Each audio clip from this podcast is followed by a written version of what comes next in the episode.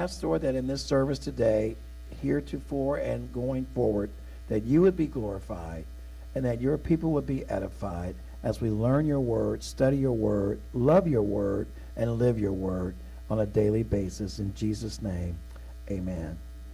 Okay, so Jesus, we're going through this study of the life of Jesus and very important points.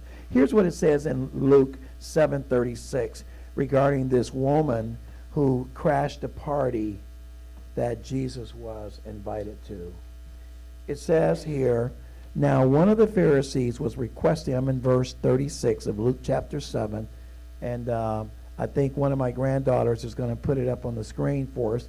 It says that while one of the Pharisees was requesting, or my grandson, uh, Mark, was requesting him to dine with him, and he entered the Pharisee's house and reclined at the table. By the way, I sort of demonstrated this morning here on the floor. Got my pants dirty. We need to we need to speak to the custodian. Uh, I demonstrated what this reclining at the table looked like. And there was a woman in the city who was a sinner. And when she learned, that's a key word, remember that, we'll come back to it, that he was reclining at the table in the Pharisee's house, she brought an alabaster vial of perfume. This, by the way, was a white marble like stone vessel container, varying in sizes, that usually was filled with some sort of expensive or non expensive fragrance or a solution or perfume or some type of oil that might have been scented. It was typically valuable and typically a keepsake. She had this and she brought it uh, at, to this particular event. Um, the Bible says, I'm, I'm going on in verse 38 of Luke chapter 7, and standing behind him at his feet, weeping, I'd say she was perhaps bawling or weeping, crying profusely, she began to wet his feet with her tears and kept wiping them with the hair of her head and kissing his feet and anointing them with the perfume. By the way, don't confuse this event with Mary of Bethany over in John 12. Different scenario, different location, different timeline. Don't confuse it also with Mary that was at the house of Simon the leper over in Mark chapter 14. Different account, different scenario, different geography. Okay, goes on to say in verse 39 Now, when the Pharisee, this is Simon the Pharisee, who had invited him, that is, invited Jesus, saw this, he said to himself, notice he didn't say it out loud, he said to himself, If this man were a prophet, he would know who and what sort of person this woman is who is touching him, that she is a sinner. And Jesus answered him. And by the way, I, I always was, I, I was always uh, excited about this and amazed. Jesus answered the man who didn't make a statement out loud. Tell me he ain't God. I mean, Jesus is reading your mail and answering your questions before you can state them. He answered him, the Bible says. He said, Simon, I have something to say to you. And he replied, Say it, teacher. A money lender had two debtors. By the way, let me just say this right quick before I read you the little parable. Isn't it amazing that Simon, who is also a sinner, looks down on this woman who he regards as a sinner? Like, what is up with that? the hypocrisy is monumental here.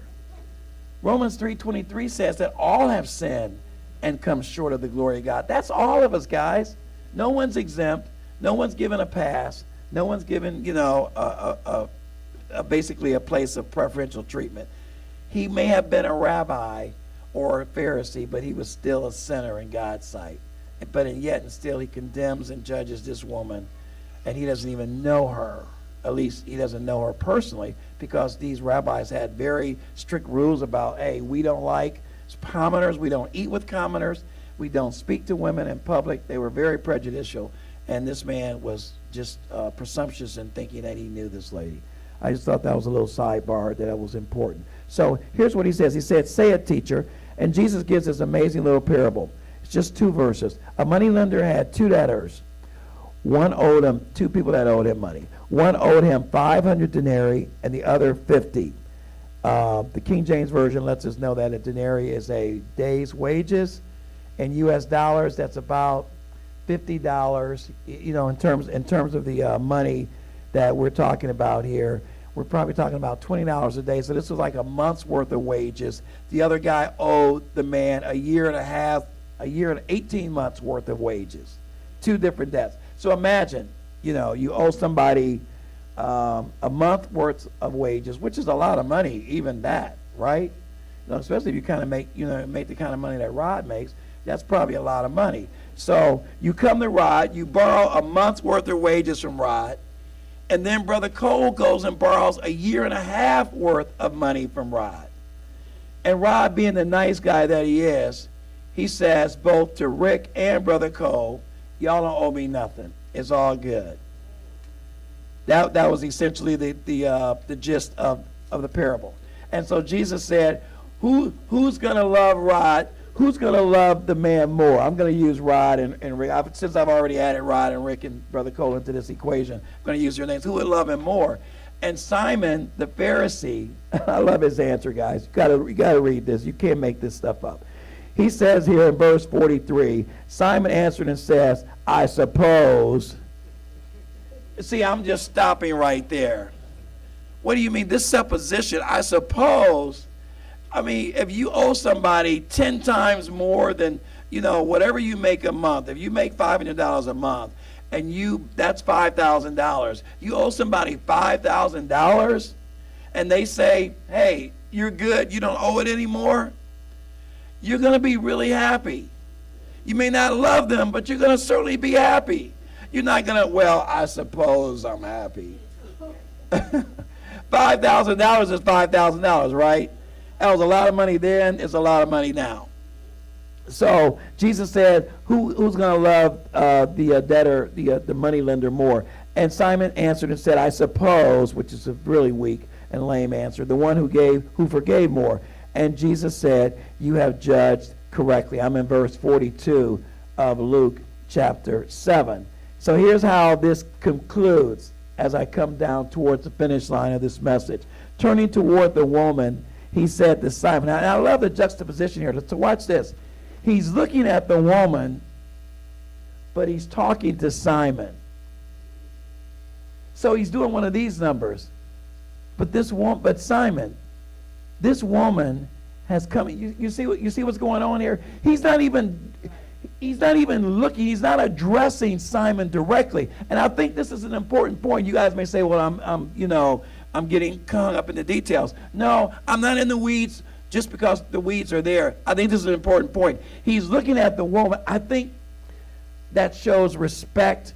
It shows standing. He's honoring her. He's looking at her so that she can feel the weight of what he's saying. I want you, ma'am, I want you to understand how thankful and how grateful I am. And I recognize what you did. He didn't.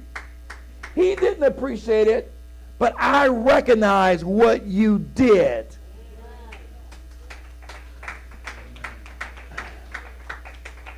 You know, I, I, put in my notes, I put in my notes that sometimes, sometimes when we forgive people, we do it with such angst that it's almost like we never forgave them. It's almost like we. I, I looked at the language. I looked at the language here, and I was just kind of blown away by the words that the Lord chose to use. He said that the, the, the guy that, that owed the money, the money lender, the Bible says that he, and I'm in verse 42, the Bible says he graciously forgave them both. He, he graciously forgave them both. He didn't just say, you know, Rod didn't just look at Rick and Brother Cole and say, all right, obviously y'all can't come up with my money. so, I mean, I, I, ain't feeling this, but okay, forget it. Just don't, just go. Just go. I don't want to see y'all no more. Right? He didn't do that. the, that, Rod say, I wouldn't even have done that. No. the, the, uh, the, the Bible says that he graciously forgave. And you know what it reminded me of? It reminded me of when, when the Lord inspired Paul to write the love chapter in 1 Corinthians.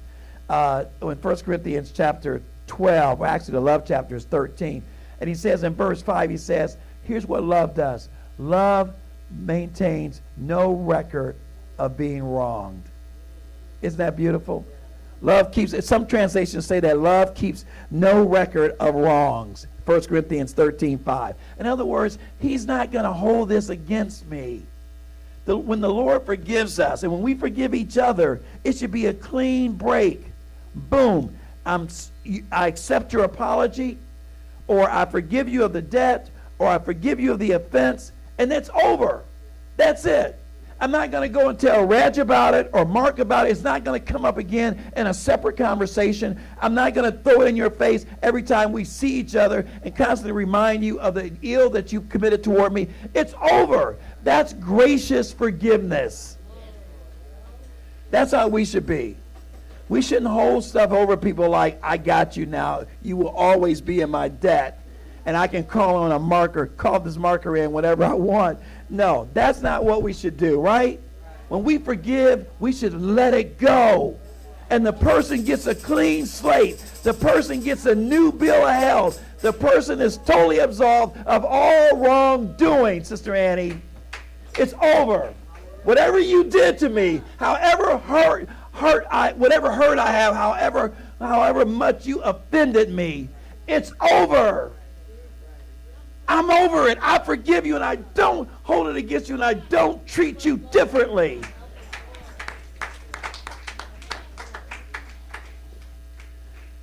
I, I, this, this story has so many different facets. I, I won't ever get to cover all of them, but I'm going to just I'm going to just end it with this.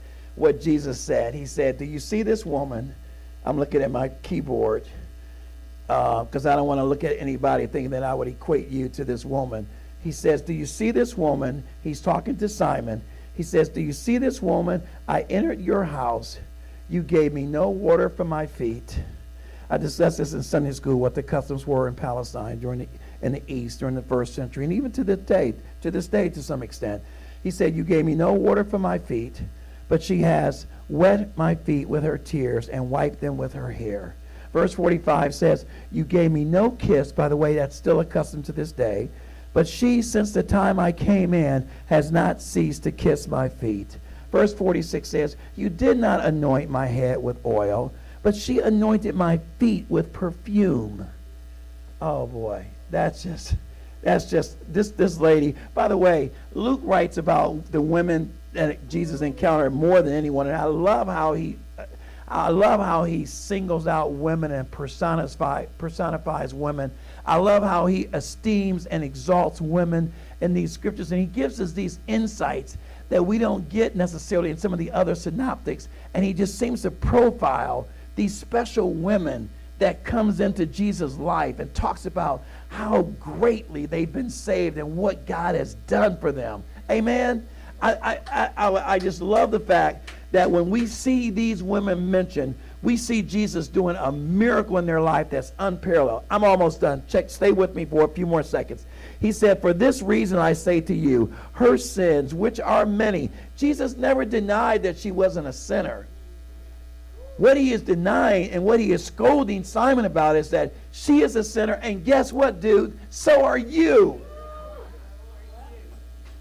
It should teach us humility. It should teach us to be compassionate toward others. It should teach us empathy and sympathy toward others. That we shouldn't look down our nose in self righteousness toward people and treat them like they're the scum of the earth. Because we too. I love what First Corinthians says. If you and, and I won't, I won't, I won't make you go to it. But in First Corinthians six, Paul gives this list of all these horrible sins. He said, "In which you once were." Read 1 Corinthians 6. He lists all these horrible things. And he says, and by the way, you were that. I love that. It doesn't give any of us off, let's let any of us off the hook. None of us can act all holier than thou and look down our nose and think that we are God's gift of righteousness because that was us. And so, but for the grace of God, we would be that way again. Here, here's, here's the three walking points. Here's what I want you to remember. Point number one if you don't take notes on anything else, just take notes on these three quick things. Number one, they both were sinners that needed salvation that day. The difference was is that Simon was blind to his. All he could see was the woman's sin. Shame on him. Reminds me of Matthew 7 when Jesus says, Don't try to take the speck out of someone else's eye when you have a telephone pole log in your own. You know, leave, leave that alone. He didn't say that she was without sin. She just said that his sin should have been, uh, Jesus said his sin, Simon's sin, should have been addressed as well. So, the moral of that story is let's not be tone deaf to our own problems, our own shortcomings, right? Our own, our own challenges. We should be very sympathetic toward others and, and very compassionate as we work on ourselves and as we are, are also our brother's keepers as we help our brother, we who are strong. The second thing I want you to take away from this message is leave your past in the past and leave others' past in the past. Don't dredge up somebody else's background, their skeletons, every time you talk about them or refer to them. Don't, don't make people feel bad about who they used to be. We're new. I love what 2 Corinthians 5.17 says. It says that, that if you are in, he says, let him who is in Christ Jesus, or if you are in, actually it says in some translations, if you are in Christ Jesus, if a man be in Christ, he is a new creation. By the way, that word man stands for mankind. If anyone, some translations will say, if anyone is in Christ. I'm, I'm quoting 2 Corinthians 5.17. If anyone is in Christ, he is a new creation. Old things have passed away. Behold, all things have become new. We're new. You can't keep dragging my past in front of me and making me feel bad. You can't keep bringing me down or bringing yourself down. Forgiving yourself is a problem. You know, it's in Revelation chapter 12, I think it's like verse 11, it says that the devil is one who accuses the brethren, and the Bible says that he accuses us before the Father day and night. He's constantly dragging us down, constantly trying to get us to think about how bad we are um, I, I, made a note, Revelation 12 10 is where that's at. But 1 John 1 9 should give us this liberty. If we confess our sins, he is faithful and just to forgive us our sins and cleanse us from all unrighteousness. I love that verse. I also love what Psalm said in 103. He says that he does, he as he removes our transgressions from us. The Bible goes on to say, as far as the east is from the west, so great is his steadfast love toward us. He goes on to say that the Lord shows compassion to those who fear him and says, For he knows our frame and he remembers that we're just dust. Chuck Smith used to say that we're just puffed up dust. By the way, check out his movie. We went to see it Friday, The Jesus Revolution, off the chain. Loved it. Especially those of you that can remember the turmoil and the hippies of the 60s and the Jesus freak and the Jesus people you will love Jesus Revolution, the story of Greg Laurie and Chuck Smith, played by one of my favorite characters, Kelsey Grammer. Great movie. I recommend it. I recommend you check out the Jesus Revolution. But anyway, my last point. My last point. This this is this is a fun point. I love this. I put in my notes. I said number one, don't judge others. That's point number one. Don't don't you know have this holier than thou attitude like Simon the Pharisee. Number two, leave your past in the, in the past. And number three, my last point, is that all those people that came to Simon the Pharisee's house that day, they came for a soiree. They came for a house party. They came for a banquet. But the woman, she came for church. You say, well, Pastor, well, how do you know she came for church? because I, I looked up this word that, that's kind of hidden there in verse 37. And the word is when she learned. Look, Luke 7 37 says, And there was a woman in the city who was a sinner, and when she learned, I looked up that word, Rod, learned. And the word learn there, in that particular context, suggests that there was, the, the Greek word is epigenosis. And if you've heard me talk about the word know in the Greek, K N O W, it means gnosis and oida. There is there is knowledge that is gained intuitively. There's knowledge that is gained experientially. This woman worked, I believe, I believe from the Greek grammar that she did some homework. And when she came to this party, she didn't come there to party. She came there to go to church. She came there to worship the Lord. She came there with a plan. You say, Pastor, well, how do you know that? Because as a rule, women didn't walk around with alabaster boxes all the time. We saw in, in 12, in Luke 12, John 12, that Judas made the comment that all of this money could have been, you know, uh, uh, sold to feed the poor and that this alabaster box was worth a year's wages. This was a valuable thing. Women didn't walk around with their life savings in their hands. I believe the Bible says she learned epigenosis. She gathered information. It means that she inquired, she did research, she did preparation and intelligence and reconnaissance, and she found out that Jesus was at Simon the Pharisee's house. I believe, I can't prove it, I believe she went home got the most valuable thing in her life physically, which was her alabaster box, and came back to came to the party with a plan in mind. I'm giving my best to His Highness. I am giving my best to Jesus. I am going to lay my best, my hair, my tears, my wealth, my treasure, my time, my talent. I'm laying it all at the feet of Jesus and I'm leaving it there. She came to go to church. They came to party and get some free food. But she came to go to church. She was not on the guest list. She was not a VIP. She wasn't even invited. She crashed the party. That took courage. That took determination. She just walked in off the street with her reputation. With her reputation. She didn't care. She would not be denied an audience with Jesus. She wouldn't be denied. She crashed in there uninvited, unexpected, unwelcomed, unwanted, and cried on Jesus' feet so that she had enough water to wash his feet.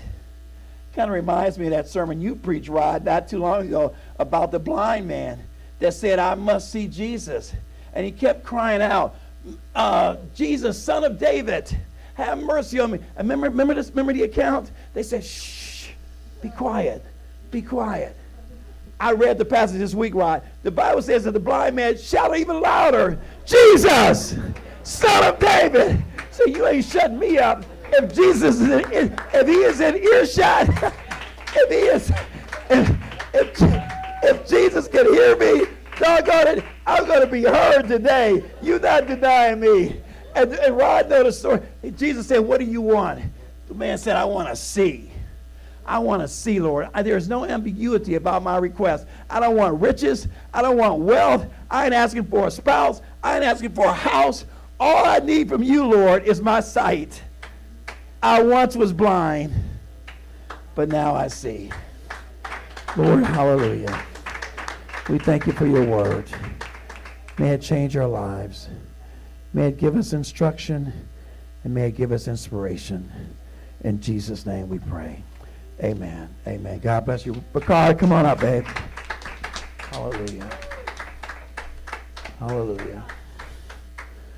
Lord, we worship you.